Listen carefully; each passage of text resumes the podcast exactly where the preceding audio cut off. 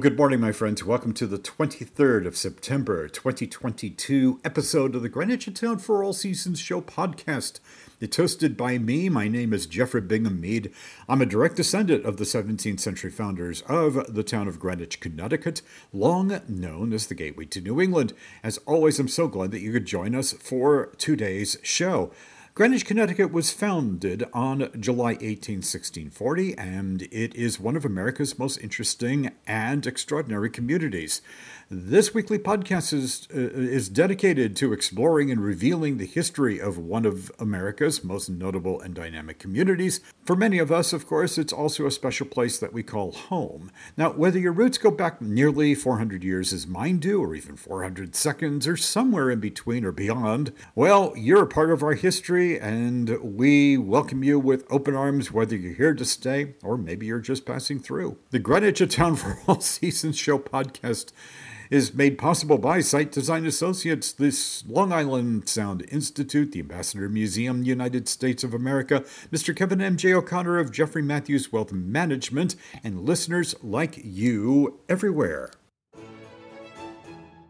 Coming up on today's show. On today's 23rd of September 2022 show, we'll travel back in history to a period the late town historian William E. Finch Jr. referred to as the flowering of Greenwich. That was when the word Greenwich was synonymous with the word millionaire.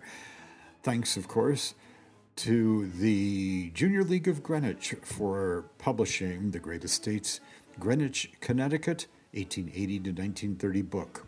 Now, made of stucco in the Spanish mission style with a red tile hipped roof, arcaded porches, wings of various levels, roof chimney, resembling small bell towers, and so much more, Northbrook Farm was the vision of John H. Flagler. The Cold Spring, New York native showed marked executive and organizational ability. He was an inventor of certain scientific processes of great value in the iron and steel industry. He even went on to creating a company that controlled perhaps the most extensive line of drugstores in the world. Among other things, you'll hear stories about Flagler's two marriages, as well as events held at the estate, including a benefit for the Greenwich Equal Franchise League and another for the inmates at Sing Sing Prison in New York. On Greenwich Before 2000, we'll go back to the year 1914 to glean what happened in the town's early 20th century history. For example, on June 12th of that year, quote, famed aviator Walter Johnson drops toys from the air as he makes two flights daily over Island Beach Amusement Park. And on July 31st, quote, Belle Haven residents demand and get two deliveries of mail daily, unquote. Now, on August 15, 1922, a century ago, of course, the first actual work toward the erection of a Masonic temple in Greenwich was taken. That building still stands today on its Mason Street lot, diagonally across from the Central Fire Station in downtown Greenwich. Some of you may recall it was the headquarters of the Greenwich Federal Savings and Loan Bank. In fact, that was where I had my first bank account. On crimes and misdemeanors, uh, a maid employed by Mrs. Leslie C. Bruce Jr. of Maher Avenue was arrested for stealing a diamond and platinum watch valued at $800, and that was a century ago. My friends, I'm going to have more about Discover Greenwich, creating a sense of place, celebrating the 90th year anniversary of the Greenwich Historical Society. You'll hear news of exhibits, activities, and events for the public. These include Cos Cob Fire Department's upcoming 100th year anniversary, the Fall Scarecrow Festival, the 200th year birthday celebration for renowned landscape architect Frederick Law Olmsted, Life and Art at the Greenwich Paintings of John Henry Twachtman, and so much more. It's the 23rd of September, year 2022. It's the first show of autumn. No more summer. Well, sorry about that. you, have come to the right place to learn about the history of the town of Greenwich, Connecticut, one of America's most interesting and extraordinary communities. We're going to have all this and more as history continues to unfold. Stay tuned. We'll be right back after these important messages.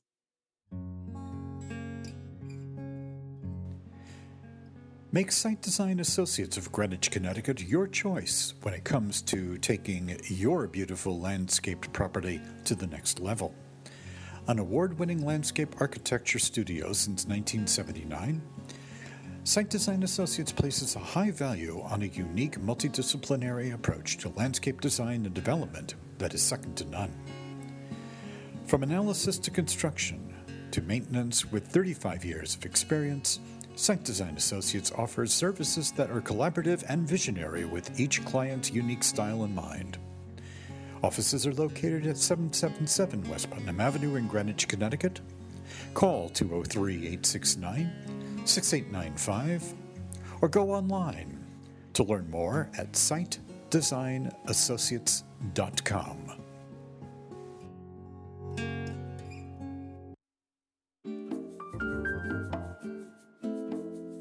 The Long Island Sound Institute understands that a bright environmental future relies on brilliant ideas and methods. A special initiative by Site Design Associates, LISI is a community of diverse professionals, researchers, academics, and concerned citizens, harnessing the powers of imagination and innovation to achieve the ecological balance and conservation of Long Island Sound for present and future generations. It aims to use modern planning and the implementation of new technologies to conserve Long Island Sound Looking forward to a bright future of effective leadership. To learn more about the Long Island Sound Institute, go online to lisistudy.info or call 203 869 8632.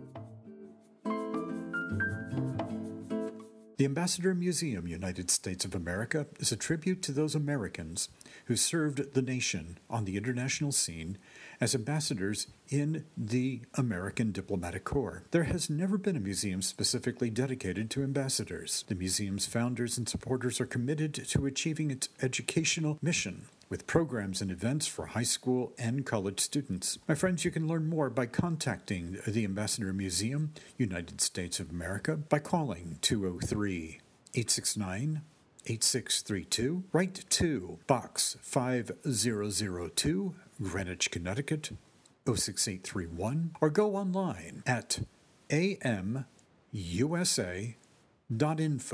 Well, thank you, Kevin M.J. O'Connor, Vice President of Jeffrey Matthews Wealth Management, knowledgeable in the complexities of the financial markets with a passion for servicing clients and their financial needs. My friends, learn more at jeffreymatthews.com or call Kevin M.J. O'Connor at his Greenwich office, telephone 203 485 7595. Again, that's Kevin M.J. O'Connor, his Greenwich office, at 203 485 7595.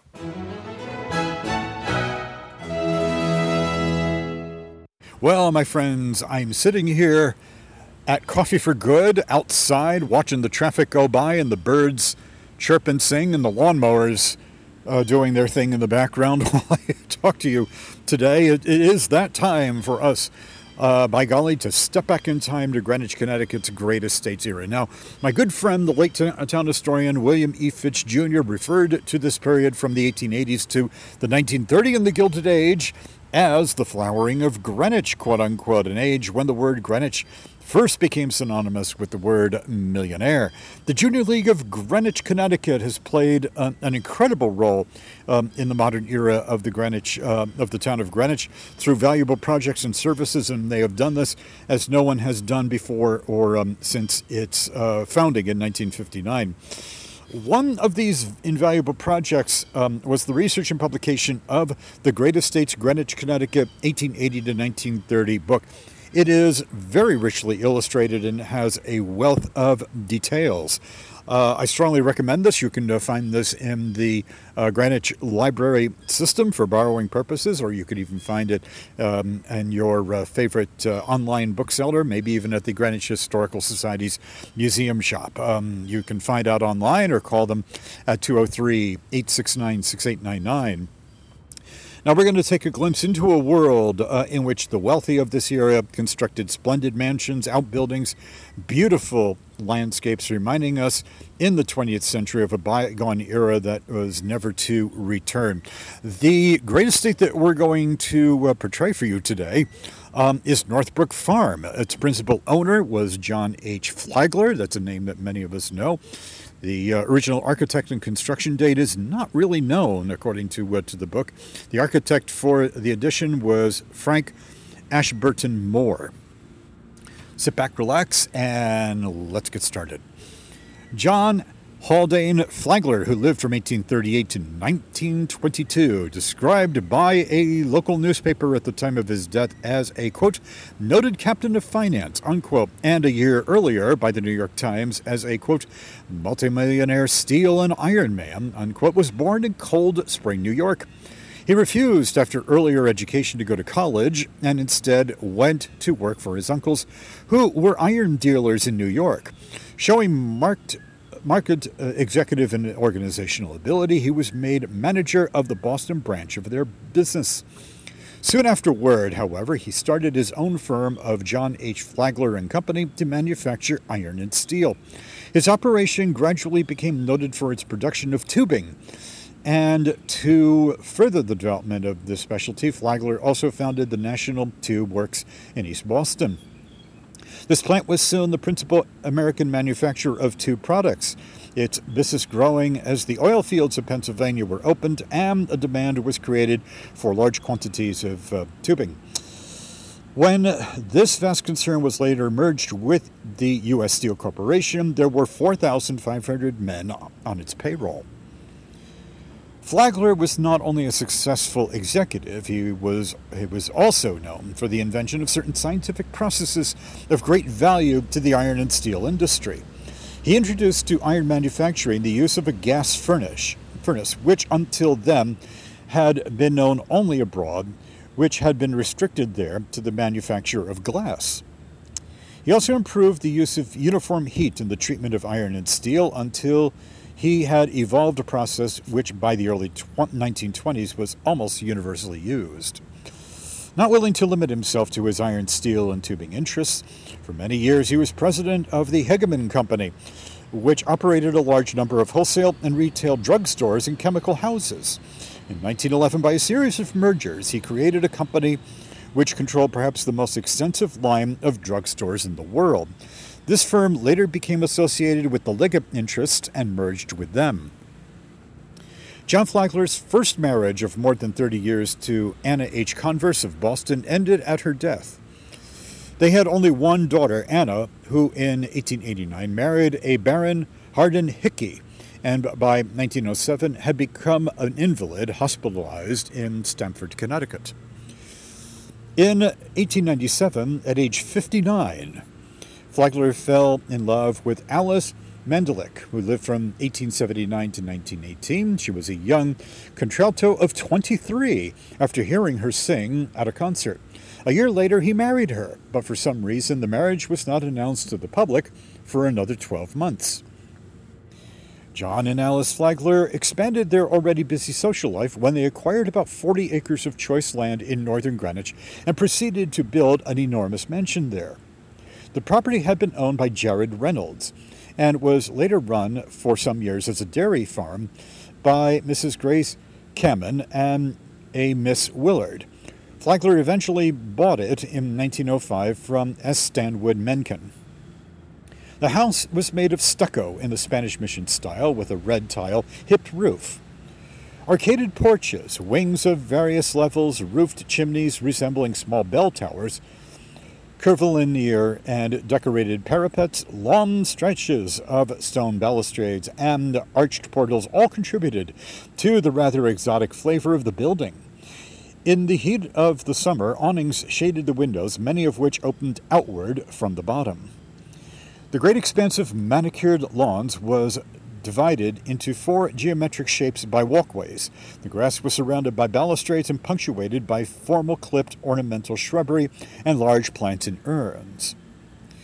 A fountain splashed into a circular pool in the center. The estate also contained huge glass conservatories and greenhouses, chicken houses, and other farm buildings, a tennis court, a guest cottage, the superintendent's house, and garages. Alice Flagler continued to pursue her musical interests during her married life.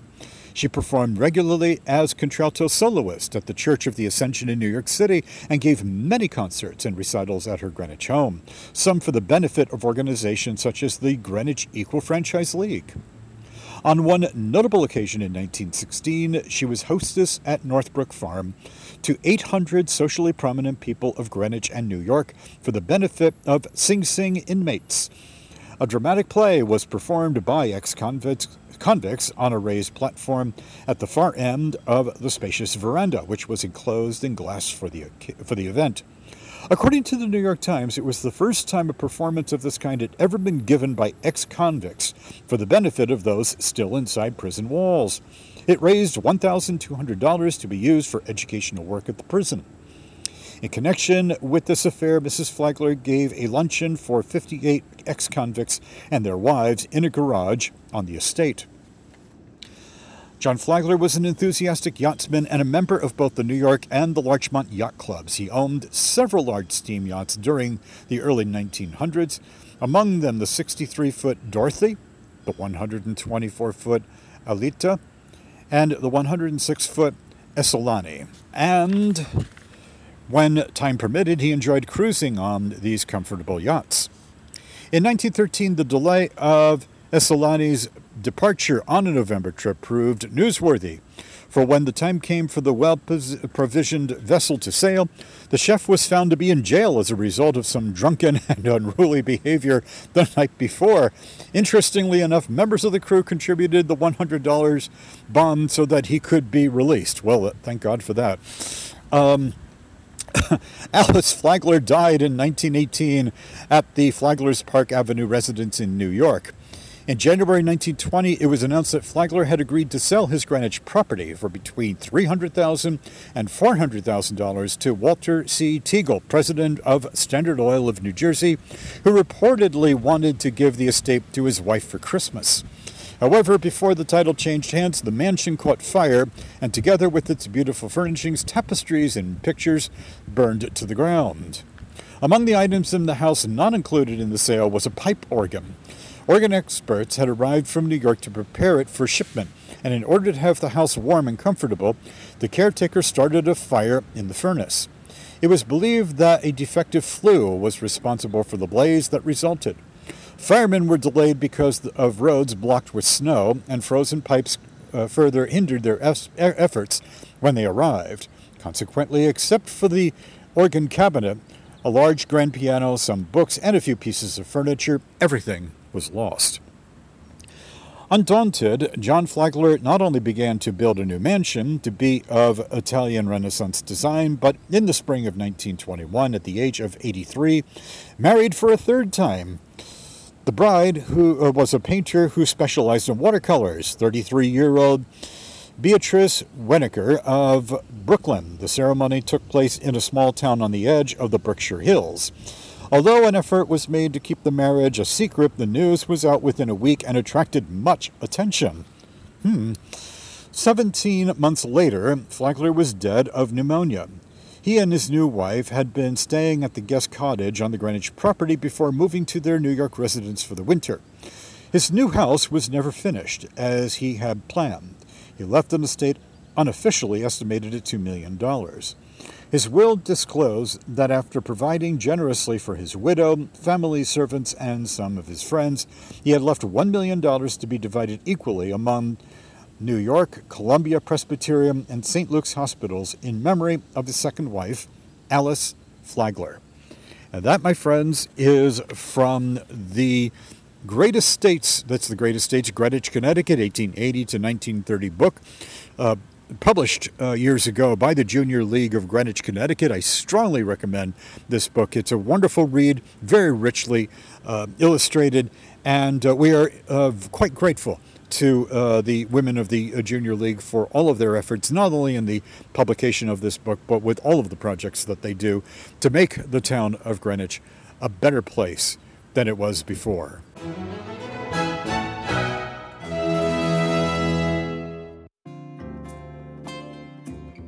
You're in for a pleasant surprise at Coffee for Good. Located in the 1856 Solomon Mead Italianate styled stone mansion at 48 Maple Avenue, behind the Second Congregational Church, Coffee for Good has quickly emerged as one of Greenwich, Connecticut's top coffee houses. Its success is driven by a never ending commitment to quality and inclusion. Coffee for Good shines as a unique nonprofit partnership between the Second Congregational Church and Abilis. It employs and trains people with disabilities through a self sustaining platform so they can thrive in the community. The 1856 Solomon Mead House provides a 19th century style hip and unpretentious historical setting that evokes a setting filled with diverse people who are all inspired. Delightful staff, super friendly baristas, great coffee, pastries, and more. Coffee for Good provides free Wi Fi, free parking, indoor and outdoor seating, with a relaxed local vibe that has become a popular study spot and destination for informal business meetings and gatherings. My friends, take it from me. The word about this gem has gotten around. Located in the historic 1856 Solomon Mead Italianate styled stone mansion at 48 Maple Avenue in Greenwich, behind the Second Congregational Church, all part of the Putnam Hill Historic District and listed on the National Register of Historic Places. Coffee for Good is open daily, 8 a.m. to 5 p.m., except Sundays. You can learn more at coffeeforgood.org.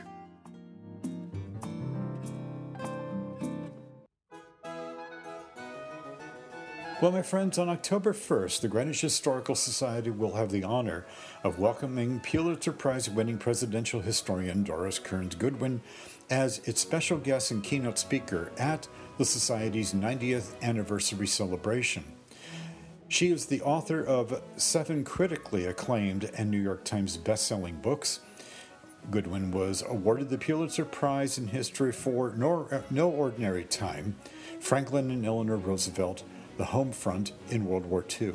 A well respected television commentator, Goodwin regularly appears in documentaries, news programs, and late night talk shows. In 2020, she served as the executive producer of the History Channel's miniseries event Washington, which explores the lesser known details of America's first president and reveals the arc of his development as a leader. Goodwin's interest in presidential leadership was inspired by her appearance as a 24 year old White House fellow working directly for President Johnson during his last year in the White House and later assisting him in preparation of his memoirs. At the Historical Society event, Goodwin will share timeless insights and keen perspective drawn from her recent book, Leadership in Turbulent Times, the culmination of five decades of research on Presidents Abraham Lincoln, Theodore and Franklin D. Roosevelt, and Lyndon Johnson, all who share a remarkable ability to meet moments of seemingly insurmountable challenge with vision, resilience, and ultimate service to the common good. An inspiration to leadership in all walks of life. The theme especially resonates as we reflect on this 90 year milestone and Greenwich Historical Society's own history, flanked by eras of significant turmoil and uncertainty. At the time of our founding in 1931, the country that's the Greenwich Historical Society, of course. The country was in the throes of the Great Depression and the Dust Bowl. Today, the global pandemic, rising economic inequality, and climate change present both unprecedented challenges and new opportunities to community, business, and government leaders. In her book, Goodwin strives to make leadership less elusive and more practical through specific stories that can provide a guide and inspiration to show how, with ambition, self reflection, and perseverance, leadership skills can be developed and strengthened. My friends, to learn more about the Greenwich Historical Society's 90th anniversary celebration and about historian Doris Kearns Goodwin's upcoming appearance, please go online to greenwichhistory.org.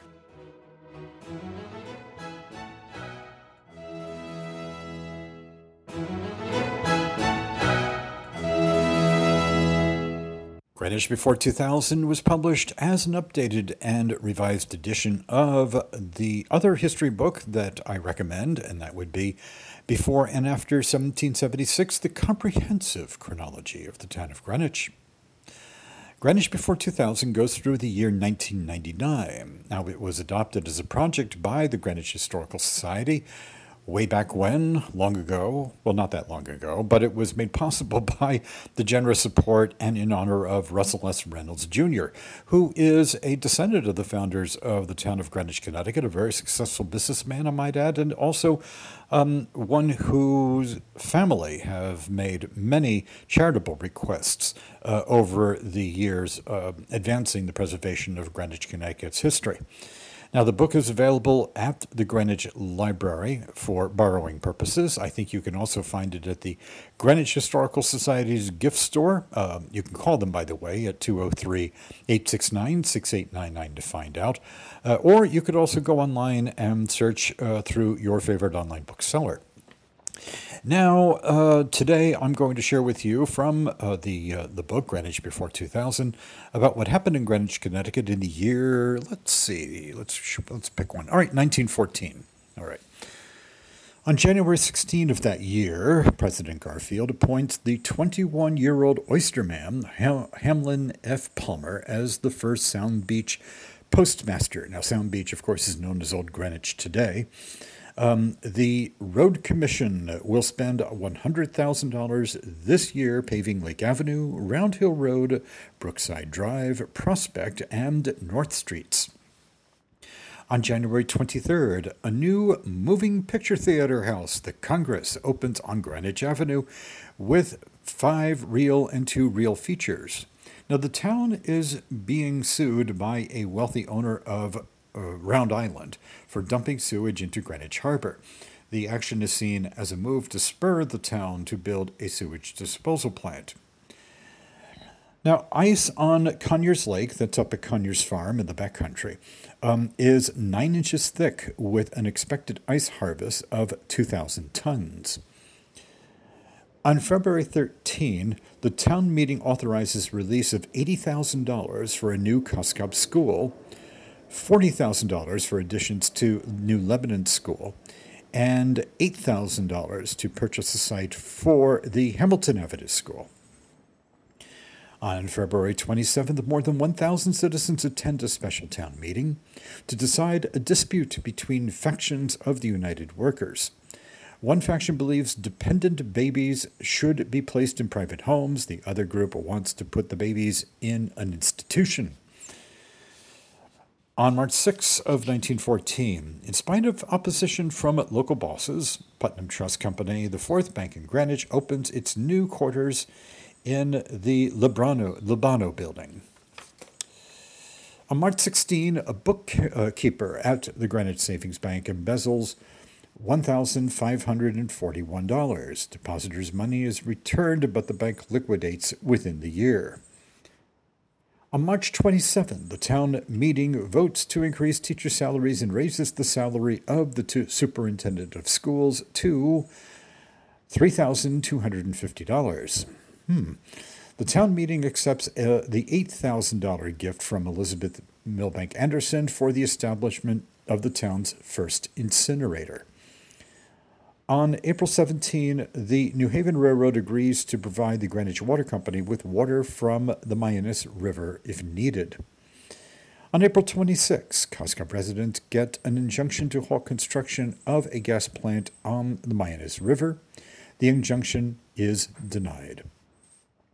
In May of 1914, the United Workers reorganized to be a clearinghouse for communication and duplication between churches and charitable organizations. They will raise $3,000 to pay off all outstanding bills, and henceforth each organization will act independently, raise and manage its own financing.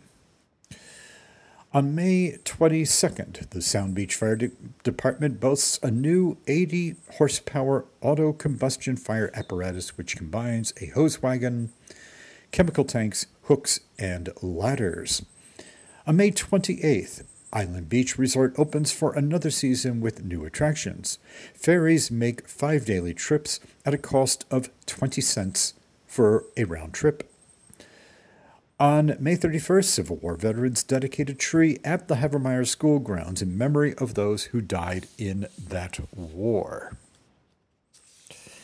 And moving along, if we may, yes, um, on June on June 12th, famed aviator Walter Johnson drops toys from the air as he makes two flights daily over Island Beach Amusement Park. On July 31st, that would be of 1914, Belle Haven residents demand and get two deliveries of mail daily. On August 28th, a special town meeting votes on an additional $62,500 for school improvements. And in September of 1914, George Bowles buys up the Lockwood and Mortimer farms in 18 acres from Grace Cunningham and develops a residential park called Edgewater in Sound Beach. Again, Sound Beach today is Old Greenwich.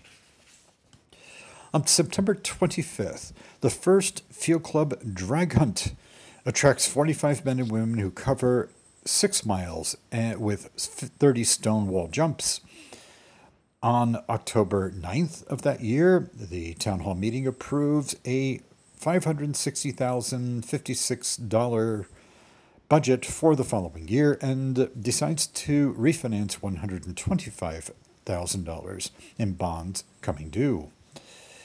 On November 20th, the Bureau of Municipal Research of New York City recommends consolidation of borough and town, mostly for financial reasons. And then finally, in December of 1914, a couple of things. Um, the Greenwich Water Company is completing a 4,300 foot tunnel from the east branch of the Byram River to Putnam Lake at a cost of $100,000. And finally, the Greenwich Garden Club is formed. So, that, my friends, is what happened in Greenwich, Connecticut in the year 1914. And this comes from Greenwich before 2000, which you can get for borrowing purposes in the Greenwich Library System and elsewhere.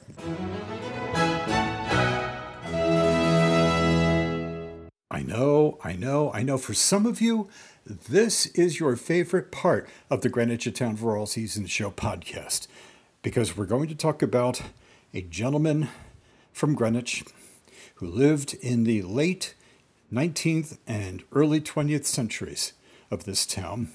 He was prolific, he was gifted. Professionally, he was a lawyer, he was a writer, but I think that probably best of all, this gentleman was a gifted storyteller. He went by a pseudonym. They used them quite often back in the day, Ezekiel Lemondale. And again, some of you keep asking me where he got it from. I have no idea. He loved to write about cracker barrel stuff, as he called the uh, history of the times that he lived in. I guess it would be anyway. Who am I talking about? Well, of course, Judge Frederick Augustus Hubbard. and his column, The Judge's Corner, was published in the Greenwich News back in the day. We're very indebted to um, Frank Nicholson. I've mentioned many, many times that he performed a remarkable service by collecting Judge Hubbard's Greenwich News articles and publishing them in compendium form in a book that uh, you can find in the Greenwich Library System. It is titled Greenwich History, The Judge's Corner 150 Vintage Newspaper Columns by Frederick A. Hubbard, selected, edited, and indexed by Frank Nicholson. Just uh, go to the library. I think you might be able to find it online too. And um, it's a great book. It's one of my favorites. And um, today I'm going to share with you column number 135. This was published um, on, um, let's see, April 28th, and uh, that was in the year 1932. So here we go. Um, more Greenwich Avenue history. The Connecticut Light and Power Office building, once the home of Hamilton W. Mabie, the author. Piping Brook, which is now underground. The Connecticut Light and Power Company's office occupies a building which once stood five or six rods west of its present location. The mansard roof house referred to last week was built by S. Merwin Mead only 40 feet from the street line. The lot was a large one, comprising more than an acre, with a small apple orchard in the rear. It was offered to J. Augustus Johnson in the early 80s, that would be the 1880s, for $8,000. He deemed it too much, but was finally reconciled in its purchase by the erection of two houses in the rear. One of these was the Moorish Cottage, later moved to West Elm Street, where it now stands. By the way, it's now a parking lot. The other house is in use by the Electric Light Company. The house was the home for several years of Hamilton W. Mabie, the author. The house set amid apple trees of a century's growth and in its seclusion, Mr. Mabie did some of his best literary work there. He was editor of the Outlook magazine, and our library has many of his books. Later, the house was moved to the street line, and while it was owned by Deputy Sheriff William E. Rich, contained the police station. In 1854, Arch Street joined Greenwich Avenue at this point. Then it ran over a knoll which is now the lawn of the Havemeyer School. On the crest of this knoll, at least 20 feet high, stood a weather stained house built many years before. The front door was on the south side, with an old fashioned well sweep nearby. There was nothing to obstruct the view of the sound. It stood on the farm of D.S. Mead and probably was built by his predecessor in ownership, Daniel Smith. However, when Arch Street was changed to its present location, the little house disappeared. The tract of 11 or 12 acres was sold for $40,000 to the Meeting House School District in 1891, and the present school building was erected the following year. The grading of the school lot leveled the little knoll, and little more filling was required. Where the post office building now stands was another knoll, and Mr. Havemeyer bought the lot for $4,000 and leveled it down, used the earth to complete the schoolyard grading. It is said that he sold it later for the post office for $35,000, and at least a substantial part of the purchase price constitutes a trust fund, the income of which was used for repairs on the building.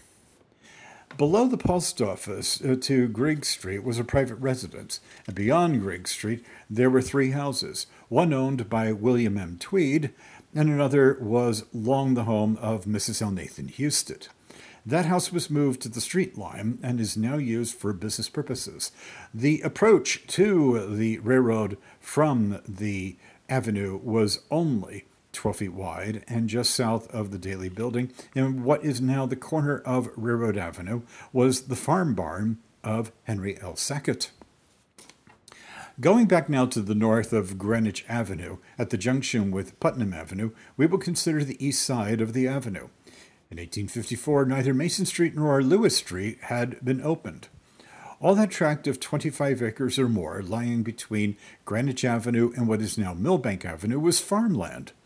There were two apple orchards owned respectively by Brush Knapp and Henry M. Benedict. But the rest of the land extending south to what is now Lewis Street was under cultivation by its owner, Dr. Theodore L. Mason. His foreman, George Wellner, plowed, planted, and harvested the crops.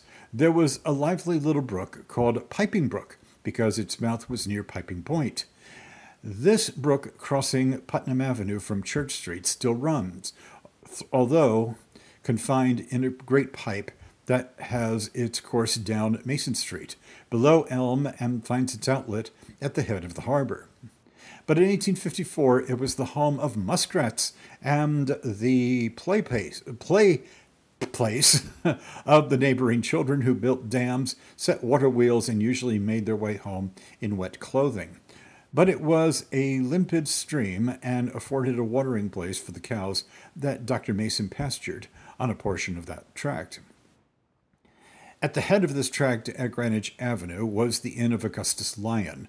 Years before the Boston stages had made this their first stop, the house was built in colonial days, and within had a great open fireplace with hand carved white pine mantels and paneled rooms. Later, under the ownership of John Voorhees, it was entirely changed in appearance, although its interior features were not disturbed. This house stood on what is now the front lawn of the Pickwick Arms Hotel. Peter Acker, heretofore referred to as the owner of Pickwick Corner, had a son Abram, who also kept a store which occupied the easterly wing of the old inn of Augustus Lyon. Augustus Lyon's daughter was the wife of Abram Acker. In 1854, Mr. Lyon owned a considerable tract of land extending along the easterly side of Greenwich Avenue. The records tell us that his, quote, lower garden, unquote, which was probably located south of the present Greenwich Avenue parking place, which became Emma Jerome Crossway. He died around 1860, and on the 19th of November 1862, his real estate was distributed to his uh, to heirs in, uh, at law. But before his death, Mr. Acker had conveyed to Robert and William Talbot this land, a portion of which is now occupied by the Talbot Building at number 73. The balance of 50 feet was sold to John H. Merritt, who later conveyed it to John Dayton.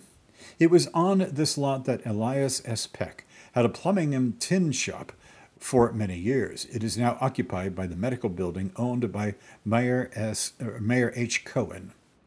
Going back to 1856, two years after the Greenwich Avenue widening, we find Augustus Lyon made a 10 year lease at $80 a year of all the land between the inn and the Talbot building. But before its termination, the lease was apparently distributed for conveyances, and after Mr. Lyon's death, his daughter, the wife of Abram Acker, sold one parcel 50 feet wide for $1,000 to John Dayton and Aaron P. Ferris, took another 50 feet and the present parking space for $2,050. On John Dayton's $1,000 parcel was built the first business building on the avenue. It stands approximately south of the hotel property. It looks exactly as it did 72 years ago when it was built for a shoe store on the first floor and the law office of Daniel Merritt Mead on the second floor. Later in 1890, the Greenwich Savings Bank occupied the first floor, and Colonel H. W. R. Hoyt occupied the second floor as his office. In 1870, Bonnet S. LaForge bought the present location of the LaForge building, number, seven, number 53, for $3,000. These lots went back to the center of the stone wall on land of Dr. Theodore L. Mason, quote unquote. Dr. Mason's land became out, came out to the avenue between the Talbot building and Lewis Street. And he sold the lots in that strip now occupied by Business Buildings and the Putnam Trust Company, which was 125 Greenwich Avenue. He gave the land in 1881 from Greenwich, uh, from Lewis Street, pardon me, north for the street which bears his name. Lewis Street was named for his father-in-law, Reverend Dr. Isaac Lewis, who owned many acres of farmland. All the land between Lewis Street and Elm Street was a part of the Daniel Smith Mead farm. He was the grandfather of Oliver D. Mead of Field Point Park. His son Edwin inherited a number of acres north of Elm Street. He had his land surveyed and divided into three quarter into three quarter acre plots, offering them at six hundred dollars each. Sales were made in the summer of 1855.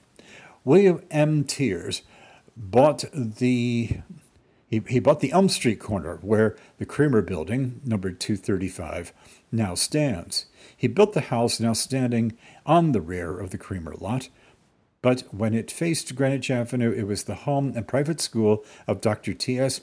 Pineo, author of many school books of that period.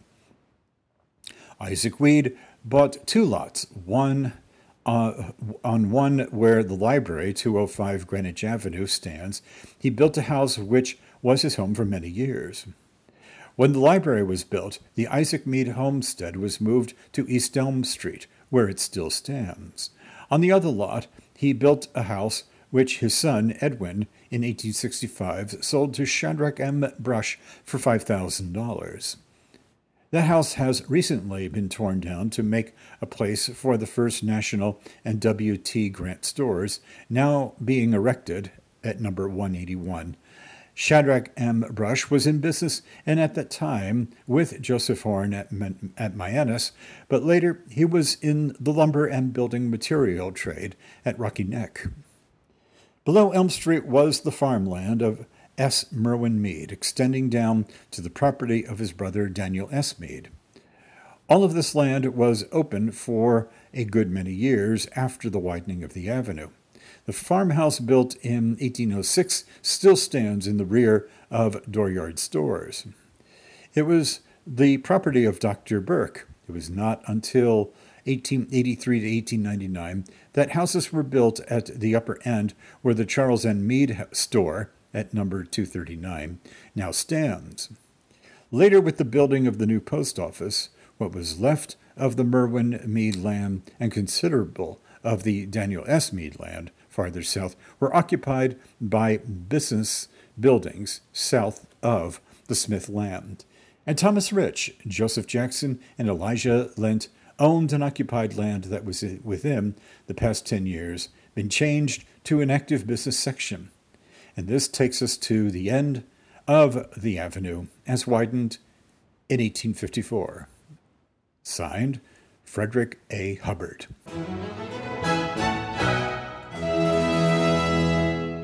You've probably passed by it many times if you were in the central business district of uh, Greenwich, especially if you were walking in the area of the Central Firehouse and the police department, as well as maybe the, the old town hall. This building, which is uh, still with us um, after a hundred years, was the Greenwich Masonic Temple. Um, those of us who grew up here actually knew it as the headquarters of uh, various banks, including uh, Greenwich Federal Savings and Loan and um, and others, I believe. Anyway, it's a very impressive building uh, over off of uh, Millbank Avenue as well. And uh, well, lo and behold, I did. I found out that it was it was hundred years ago that uh, the um, that the building was erected, um, and it is still there. Thank goodness. This was reported on in the Greenwich News and Graphic on Friday, August eighteenth of nineteen twenty two, and I wanted to share this with you. Um, the uh, headline is Building the Temple Impressive and Interesting Masonic Groundbreaking Ceremonies on Mason Street Lot. So, without any further ado, let me begin. The first actual work toward the erection of a Masonic temple in Greenwich was taken on Tuesday evening when officers and members of Acacia Lodge number 85, AF and AM, the Greenwich chapter number 93, Order of the Eastern Star, Lockwood chapter number 52, RAM, and Masonic Temple assembled on the new temple site, Mason Street, where the first sods were turned by officers, members, past Grand Masters of the Lodge, Chapter, Eastern Star, and Club, a lot of people, I'm sure. The, the Masonic Lodge was opened in due form at 7:45, after which the line was formed in front of the Hubbard Building. The craft accompanied by the officers and members, uh, Eastern Star, Royal Arch, Masons, and Masonic Club, then traveled east to the brow of the hill opposite the high school building. That would be, of course, the um, uh, the old town hall annex uh, on Havemeyer Place and gathered about the letter G, which had been made with stakes put in the ground and between which the spade was put into operative use. Prayer was offered by Reverend H. Baxter Liebler, Associate Chaplain of Acacia Lodge, after which all joined in the singing of the doxology, led by the Masonic Quartet. Albert E. Austin, as president of the Masonic Temple Corporation and master of the lodge, turned the first piece of sod with the spade, then called upon a number of those present to do likewise. Among them were R. G. Collins, high priest of Lockwood Chapter, worthy matron Mrs. William A. Stevens of the Eastern Star, George L. Geibel, the acting president of the Masonic Club, R.R. Houston, architect of the temple. F.G.C. Smith, associate architect of the temple. George G. McNall, the past Grand Master of the state of Connecticut and past Master of Acacia Lodge. Soren I. Gandrup, the Master of Mamaro Lodge number 653 of Portchester. Joseph B. Crosby, Master Builder of the temple. Robert Wellstood, the oldest living member of Acacia Lodge. Walter Simmons of Portchester, Associate Chaplain H. Baxter Liebler, as well as past masters Oscar Peck, Ernest Geisler, Frank Mead, William E. Finch, Dr. William L. Griswold, Dr. H. Bar- Barrett, and Walter M. Anderson, officers and members of different bodies represented. Oliver D. Mead, former mem- owner of the property upon which the temple is to be erected, was called upon by Worshipful Master Austin to give a brief history of the lot, which he now sold to the Masons. Mr. Mead, in a few words, explained that the property was originally owned by his grandfather and had been in his family since 1880. He mentioned the house which used to stand near the site. The singing of America and pronouncing of the benediction by Reverend Brother Liebler brought the exercises to a close. This historic occasion was followed by a meeting of the Masonic Club rooms, at which Worshipful Master Austin presided. Some rousing addresses were made by R. R. Houston, George L. Geibel, Mrs. William A. Stevens, R. G. Collins, and Robert L. Chamberlain of the Temple Finance Committee, which were concluded with a few remarks by the worshipful master, who declared that the keynote of the occasion was that the first steps had been taken toward the erection of a temple, and the work was not going to stop until the building had been completed. He said the cornerstone for the new temple would be laid in October, when he expected some 1,500 masons here. He was more positive than ever that the temple would be erected for the reason that that very morning, when he and Mr. Geibel went over to the site of the new temple to place the stakes, as he was bending down to place one of the stakes in the ground, he felt something rubbing against his hand, and looked down and he saw a black cat. This incident had convinced him, he said, that the entire amount necessary for the erection of the temple would be forthcoming in October. Well, well. anyway, let's move on with the story. Mr. Houston closed his address by reading the following poem, written for the occasion by Manly Rich, a member of Acacia Lodge. And the, temp- uh, the, the title of the, um, of the poem is Laboring on the Temple. At last, 'tis time to use the spade, which indicates some progress made. Before another year rolls round, here on the spot there may, may there be found a temple worthy of the name. Too long we bowed our heads in shame. Let every brother do his share, then when we view our temple fair, or welcome visitors who come, may we be proud of our new home. May we feel when we shall sit in our new place, quote, I did my bit, unquote. We're thankful, and I'm here to state we may ourselves congratulate. And when it's time to hand a thanks out, we'll bare our domes and cheer and shout. For one who, it may well be said, was not afraid to go ahead, our worshipful master. And thus concludes the, uh, the poem. The story goes on. The new Masonic temple is to cost approximately $100,000. It will be of red brick with white marble trimmings, two stories in height, and a basement. George B. Post and Sons of 101 Park Avenue, New York, are the architects. R. R. Houston is a member of this firm. F.G.C. Smith of Greenwich is the associate architect. It was conceived by the architects in the drawing of the plans for the new temple that the town of Greenwich should have a Masonic temple represented, representing the ancient craft of masonry in this section of the country, which should be of the architecture used by their forefathers, namely Old Colonial. The design of the temple is as near to the style as architecture as it can be made, consistent with the requirements of a Masonic lodge. The building proper is 107 feet, 4 inches long, and 86 feet wide or front. On the ground floor is a foyer, 37 by 20 feet, and banquet hall, 37 by 82 feet with provision for coat and toilet rooms and kitchen, also a club room and library 22 by 45 feet, and a billiard room 22 by 45 feet, each having adequate toilet facilities. On the second floor will be the lodge room, 38 by 70 feet, with generous anteroom, office space, etc. Above the anteroom is a space 27 by 38 feet for storage purpose, such as paraphernalia, organ loft, and toilet room. In the basement space is to be provided for six bowling alleys. Hmm.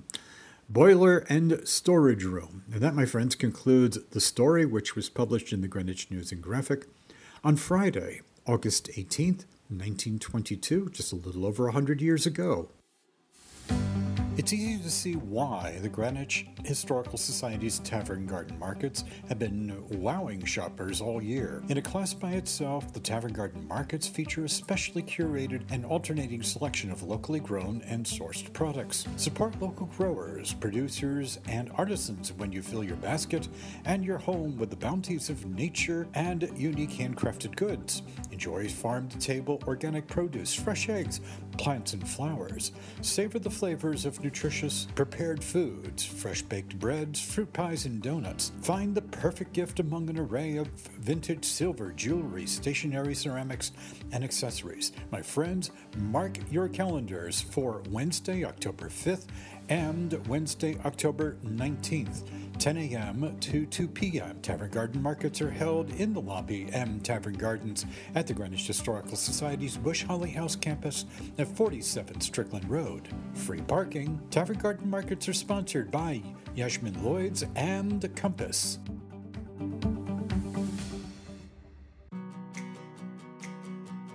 The Greenwich Historical Society invites you to attend the Fall Scarecrow Festival on Saturday, October 8th, year 2022, from 11 a.m. to 3 p.m., rain or shine. There'll be live music, food, the Scarecrow Contest, and crafts. You can purchase tickets at greenwichhistory.org. My friends, bring the whole family for a festive day on the beautiful Historical Society grounds. Compete in our annual Scarecrow Building Competition, dance to live music by Two Blue, and enjoy delicious food provided by Pizza Post in celebration of their 50th anniversary. Donations of creative scarecrow clothes and accessories are welcomed. My friends, for more information, you can call 203 869 6899 or visit greenwichhistory.org. Well, ladies and gentlemen, it's time for me to go. I want to thank you for tuning in to the 23rd of September 2022 episode of the Greenwich Town for All Seasons Show podcast. It is hosted by me. My name is Jeffrey Bingham Mead, a direct descendant of the 17th century founders of the town of Greenwich, Connecticut, here in the USA. Now, the town was founded on July 18, 1640 and I'm very proud to say that Greenwich is one of America's most interesting and extraordinary communities. You and your Greenwich stories are a part of our history, and we're very, very glad to have you. The Greenwich in Town for All Seasons Show podcast is made possible by Site Design Associates, the Long Island Sound Institute, the Ambassador Museum, United States of America, Mr. Kevin M. J. O'Connor of Jeffrey Matthews Wealth Management, and listeners like you everywhere. You can always contact me by email by going online to Greenwich A Town for All Seasons at gmail.com.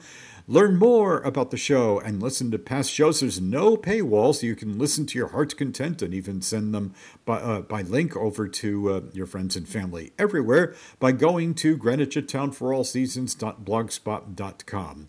The show and I are on Facebook and Twitter, and so please look us up there. Speaking of Facebook, you can look for and join any of a number of Greenwich, Connecticut groups. These include You Know You're from Greenwich If Images of Greenwich, Connecticut, Greenwich Connections, the Byram Neighborhood Association, Friends of Byram Park, and the Portchester, New York Historical Archive for our neighbors in Portchester, Westchester County, New York, and there are others. Just look them up and uh, and you'll find them.